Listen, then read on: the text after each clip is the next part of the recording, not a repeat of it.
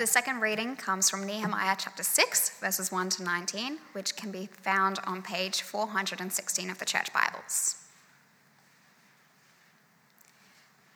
Nehemiah 6, starting from verse 1.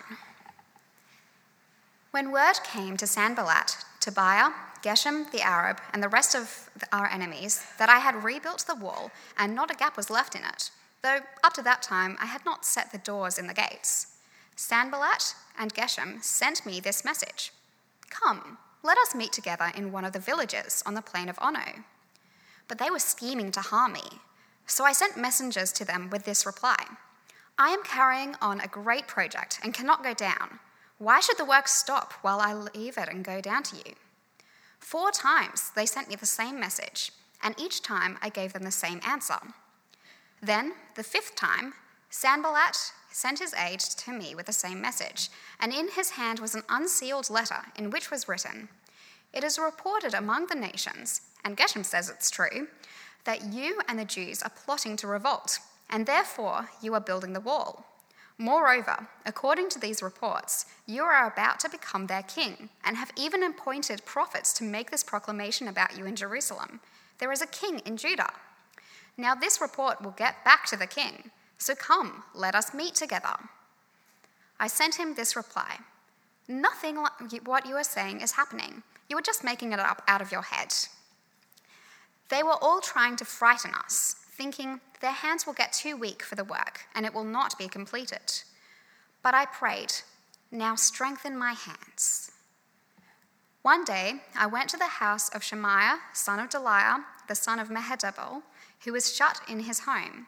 He said, let us meet in the house of God, inside the temple, and let us close the temple doors, because men are coming to kill you. By night they are coming to kill you. But I said, Should a man like me run away? Or should someone like me go into the temple to save his life? I will not go. I realized that God had not sent him, but that he had prophesied against me because Tobiah and Sanballat had hired him.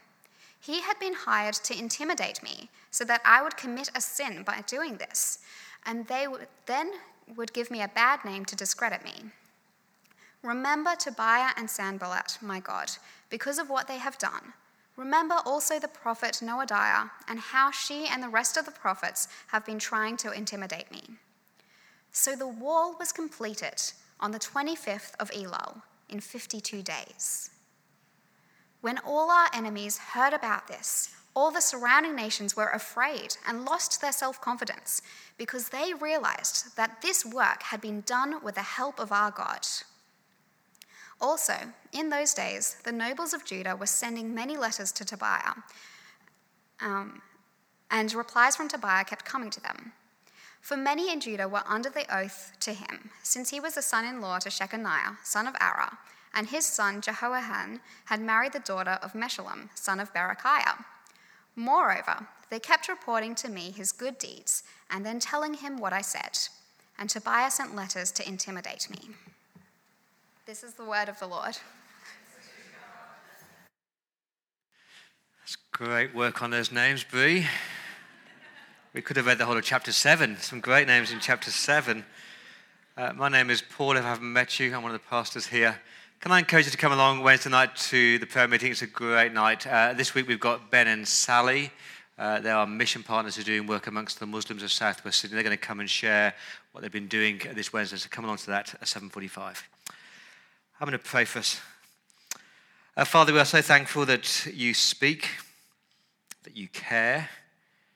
We're so thankful, Lord, that you long us, long for us to know you better, uh, Father, we want you tonight to teach us and to train us, to correct us, to encourage us, to rebuke us where needed.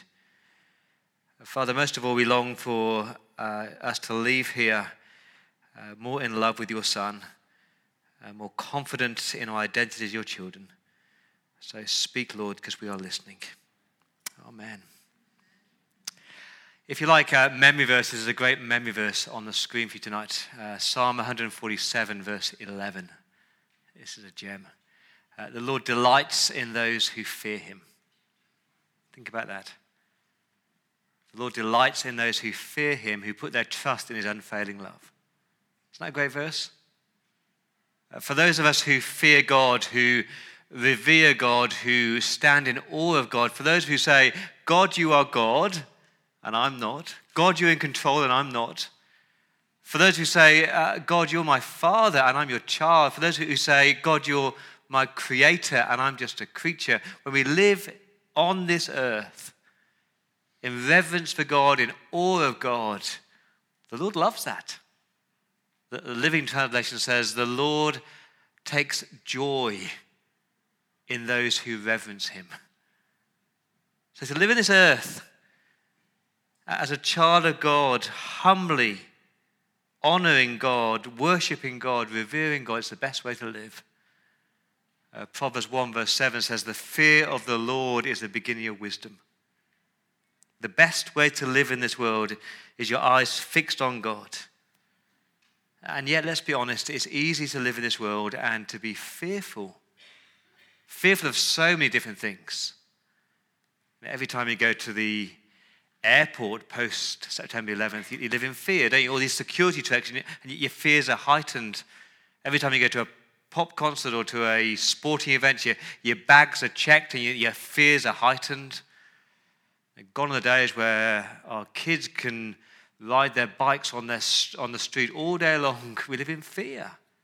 And maybe you're here tonight and you are fearful of something. You live in fear of failure, you live in fear of criticism or opposition, you, you're living in fear of people. And maybe you're here tonight and you are you're more concerned about what other people think of you than what your God thinks of you. See, the Bible says to fear God, it drives out human fear.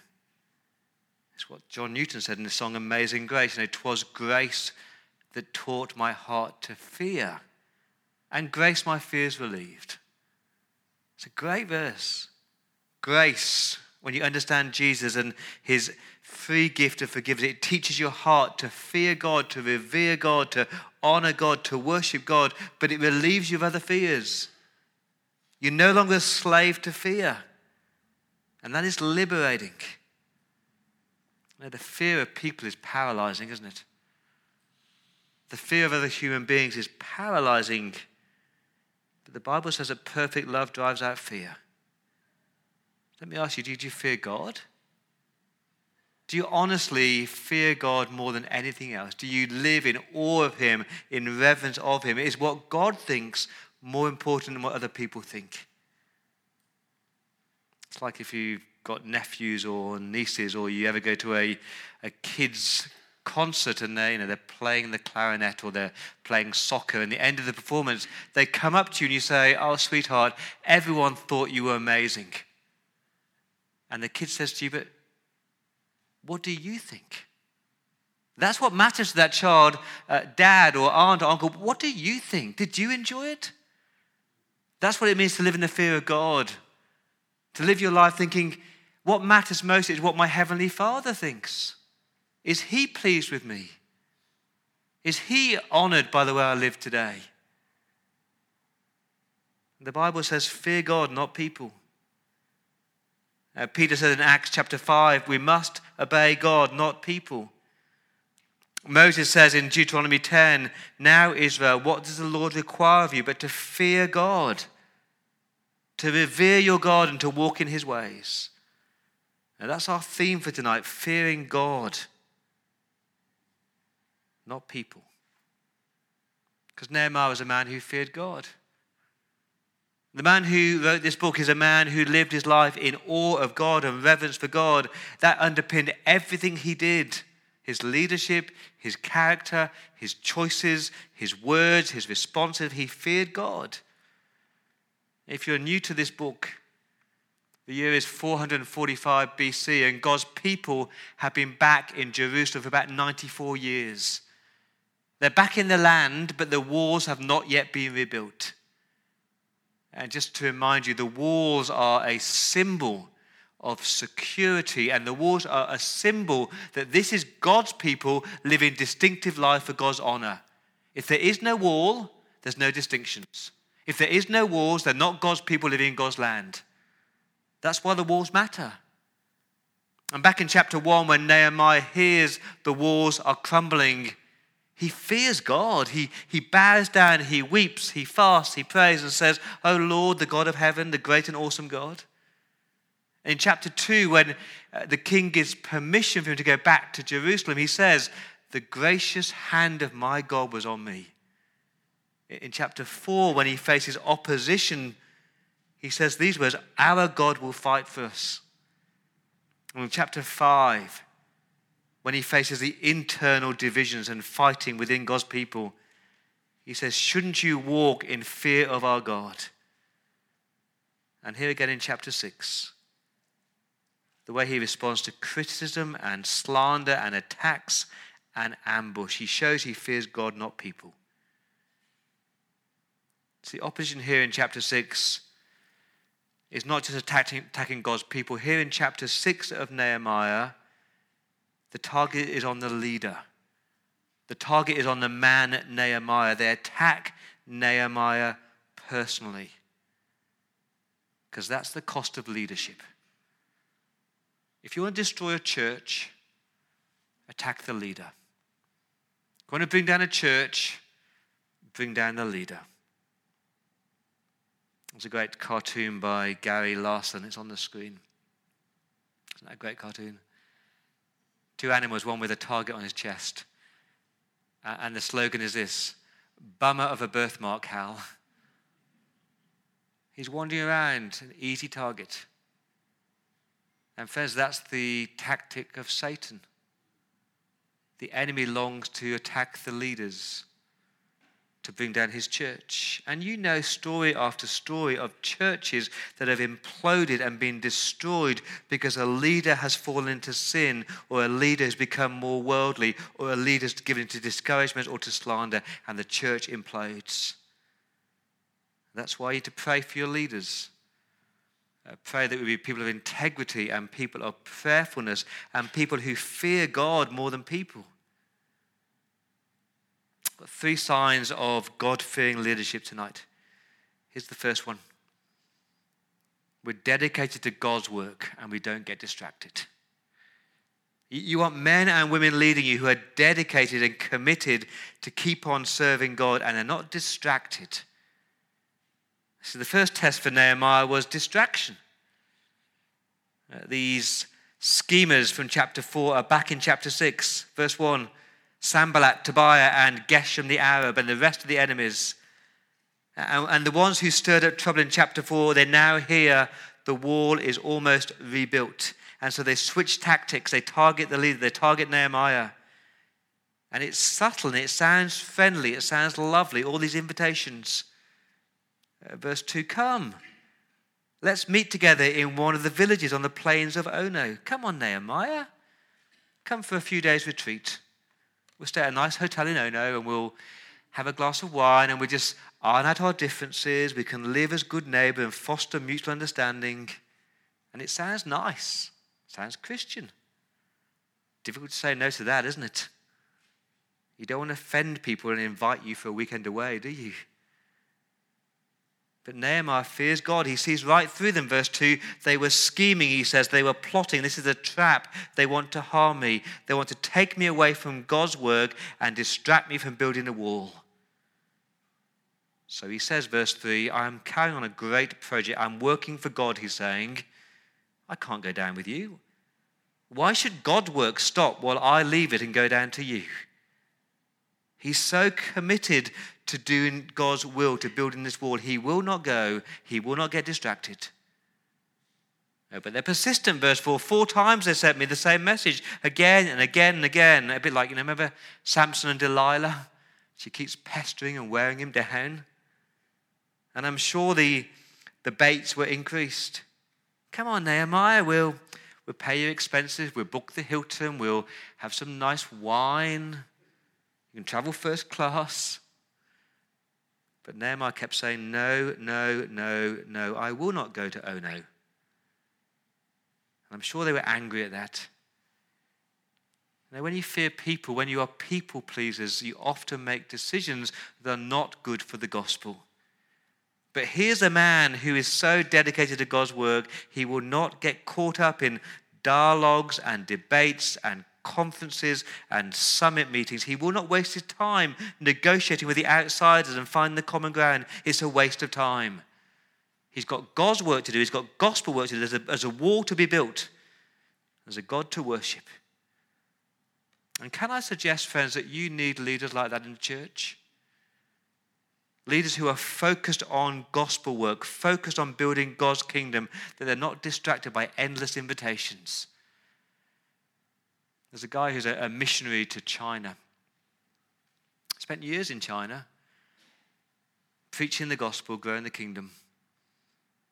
And people got converted, and the church started to grow. And as the church grew, the invitations started to come. Come and speak at this conference. Come and speak at this conference. Come back to the US and work for the church over there. We'll pay you a, better salary, a bigger wage. We'll even fly you back to China for two weeks every year to keep doing good work. And this missionary said this No, the Lord has called me to gospel work here in China. I will not go. It'd be a great thing to pray for your leaders that we are so God fearing that we are totally dedicated to serving Him. You know, there's so many opportunities to engage with the world, to engage in debates on secular issues, and hours and hours spent defending the Bible's position on ethics or writing letters to newspaper or Facebook dialogues. And let me tell you, as an Anglican here in Sydney, you can spend hours and hours on countless boards and countless committees. And some of it's good work. But the distraction from the frontline gospel work. About 10 years ago now, I made a decision here at Church by the Bridge. I'd say no to every outside speaking engagement for two years. People didn't like that. Uh, here in 2019, I only say yes to two outside engagements per year. Why? Because you're my people. You're the flock. I love you. You're the people that God has called me to pastor. Will you pray for us that we be dedicated to God's word? The second sign of a God fearing leader is this that they are not discouraged. They're not weighed down, but they're dependent on God. They trust God. Uh, the opposition steps up in verse 5. Do you see that? This time it's a letter from Sanballat. Now, normally a letter from the governor has a wax seal on it, so it's a private letter and no one can open it. But look at verse 5. In his hand was an unsealed letter, an open letter, so every man and his dog has read it. It's like a post on Facebook, it's very public. A great place to air your dirty, dirty laundry. And this letter is plain, slanderous vicious lies, gossip, and character assassination. Look at the way the letter starts in verse 6. It's the way that every slanderous letter starts. It is reported among the nations. Now, everyone's talking about it, Nehemiah. The word on the street is Nehemiah. It's a great tactic. Create the impression that everybody's talking about it.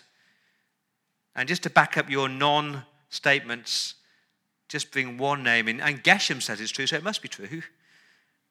And then you exaggerate and you slander, and then you make the inaccurate statements designed to hurt the most. And the target is on Nehemiah. Verse 6, they say that you are plotting to revolt. Uh, the reason you're building this massive wall is you're starting a revolution, Nehemiah. And you're an empire builder, Nehemiah. Moreover, to these reports, you're about to become their king. It's all about you, Nehemiah. Nehemiah, you are such an empire building, all controlling king, aren't you? With all your minions doing all your brainwash work. It's a great tactic. Spread a rumor, make a negative comment, paint the picture of an underlying motives.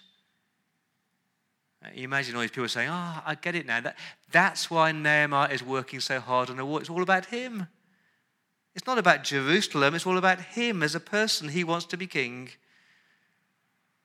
And when people spread gossip and lies about you, it is so easy to get, in, get discouraged or defensive. That's what I love about Nehemiah. He, he's a man who fears God, not people. His conscience is clear. He doesn't need to retaliate. He doesn't need to correct the details. He's got two weapons. He's got the weapon of truth and the weapon of prayer. And he uses them both.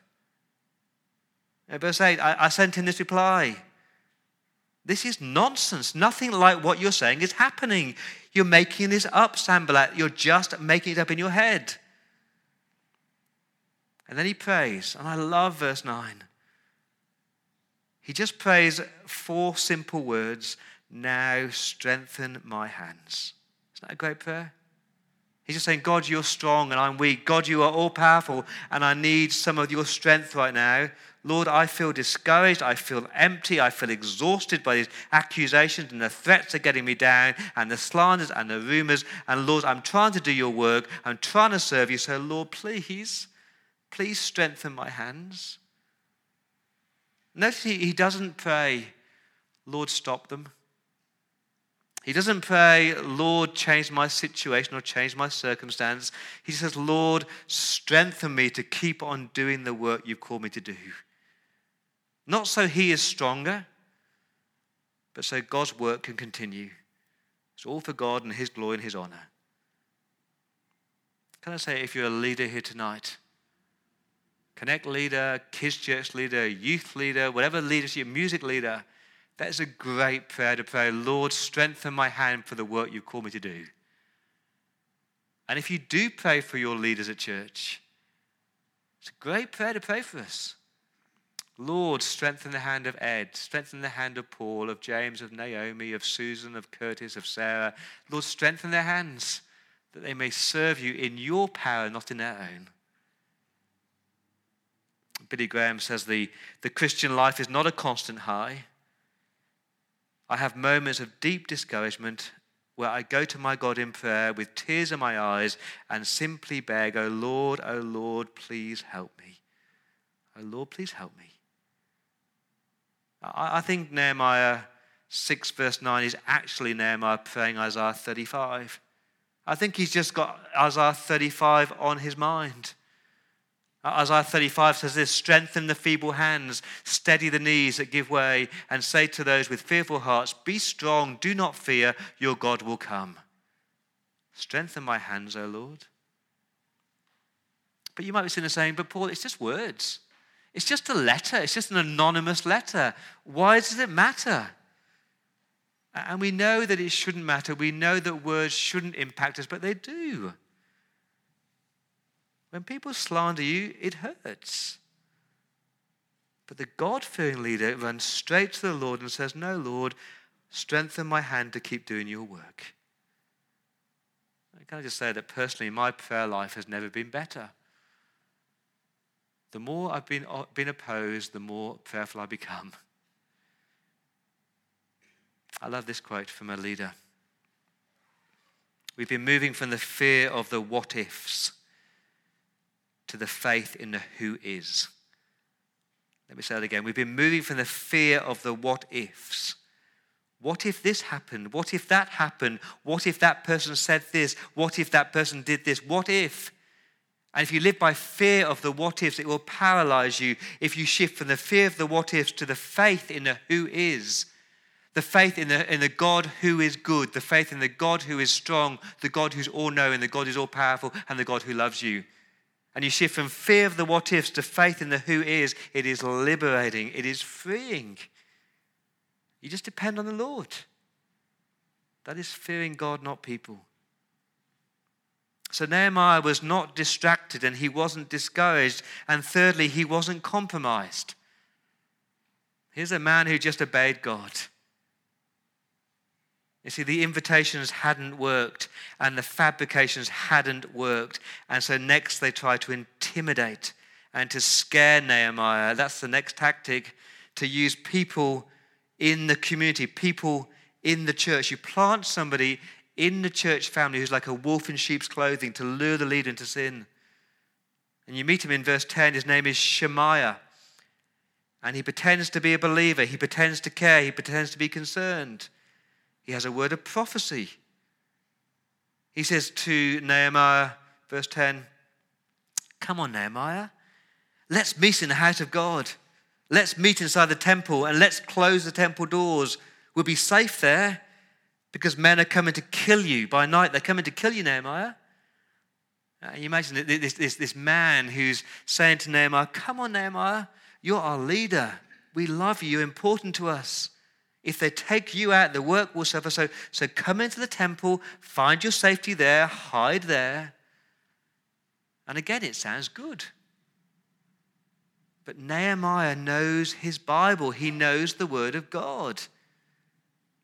And if you know the Word of God, God's Word says in Deuteronomy 18 that the only people who can go into the house of God, the only people who can go into the temple are the priests. And Nehemiah is not a priest. He's not a priest, and so he knows if he was to go into the temple, he'd be sinning against God, he'd be disobeying God's word, and he cannot do that. And so Nehemiah weighs up this prophecy against Scripture and says, This cannot be from God, because this man Shemaiah is asking me to sin. He's asking me to disobey my God and abandon my people. He says, verse 11, No. Should a man like me run away? Should I abandon my flock?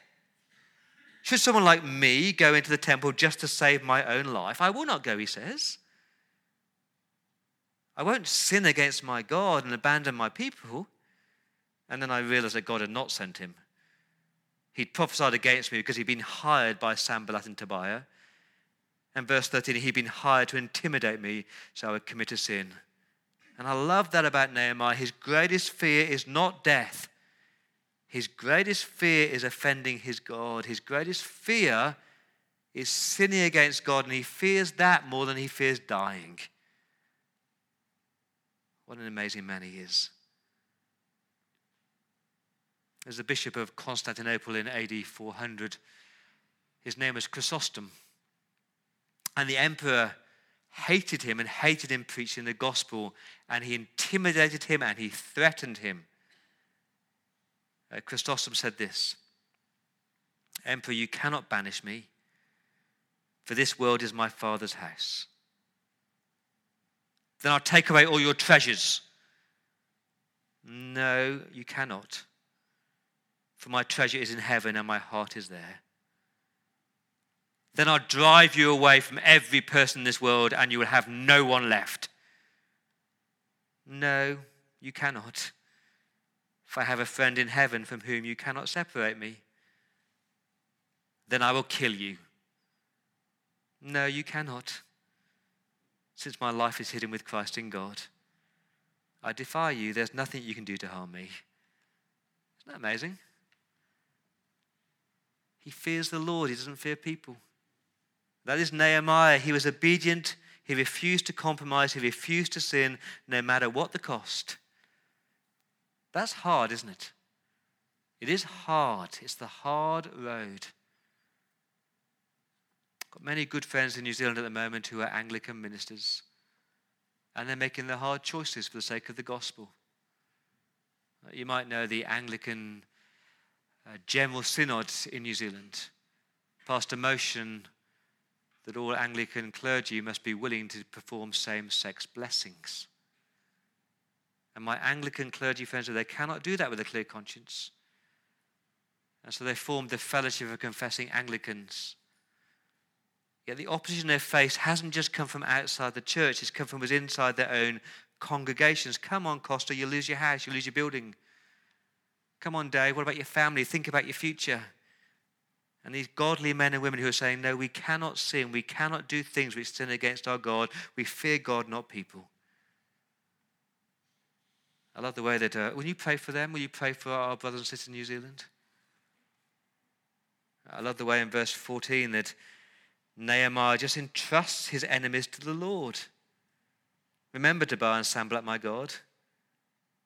I entrust them to your care. You deal with them as you see fit, God. Now, do you see how liberating it is to fear God? You're not distracted, you're not discouraged, and you're not compromised.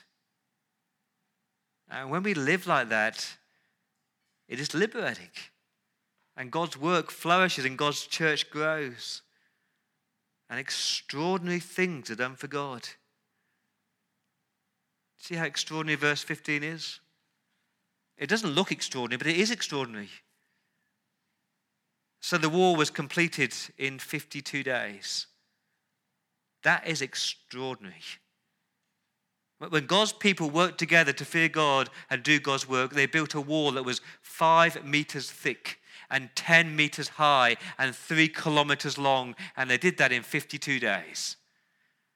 They did in 52 days what God's people couldn't do in 94 years. Because, friends, when you're led by godly people who fear the Lord, when you're led by people who are empowered by the Lord and they are faithful, fervent, prayerful, obedient, servant hearted people, and when we work together, we can do amazing things for God, can't we? And when you fear God more than people, the world notices.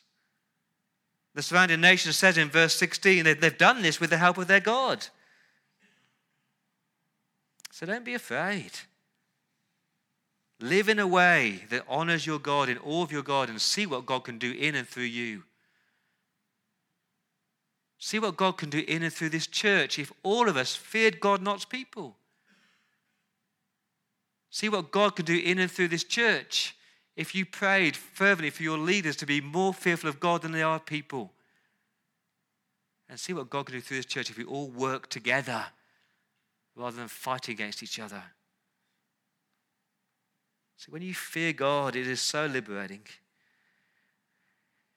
And so when you fear God and do his work, then the, the threats stop, do they? And Satan puts his feet up, does he? No, of course he doesn't.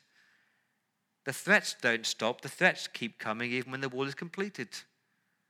That's verses 17 to 19. Now, friends, what did Jesus say? If you know your Bibles, Matthew chapter 10. Jesus said this Do not be afraid. Do not fear those who kill the body, but can't kill the soul. Don't fear people.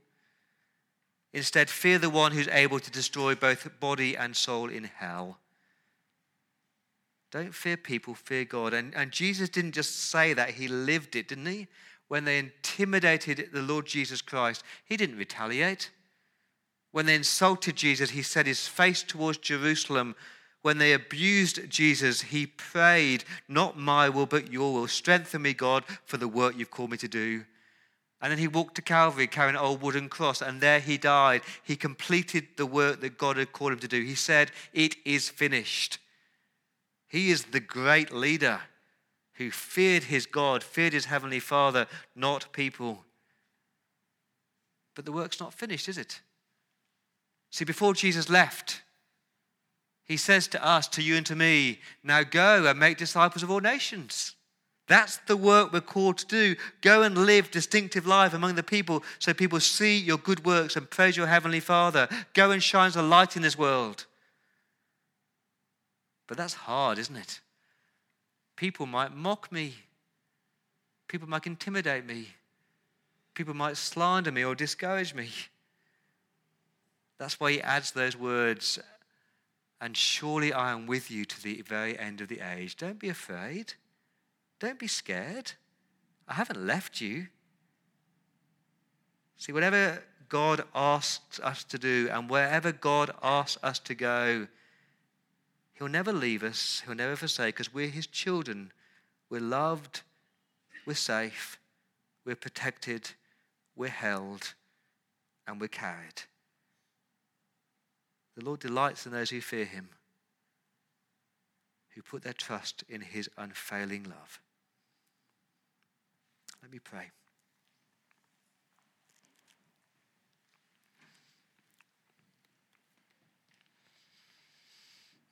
Father, tonight we want to pray for leaders here in Kirribilli, in Sydney, in Australia, around the world. Please, would you raise up raise up hundreds and thousands of godly men and godly women who fear you, who obey you, who are devoted to you, who are dependent on you. Father, please keep building your church and building your kingdom. Lord, forgive us for times when we are fearful of people or fearful of what they think or what they will say. Help us, please, to live in awe of you. And we ask that for Jesus' sake.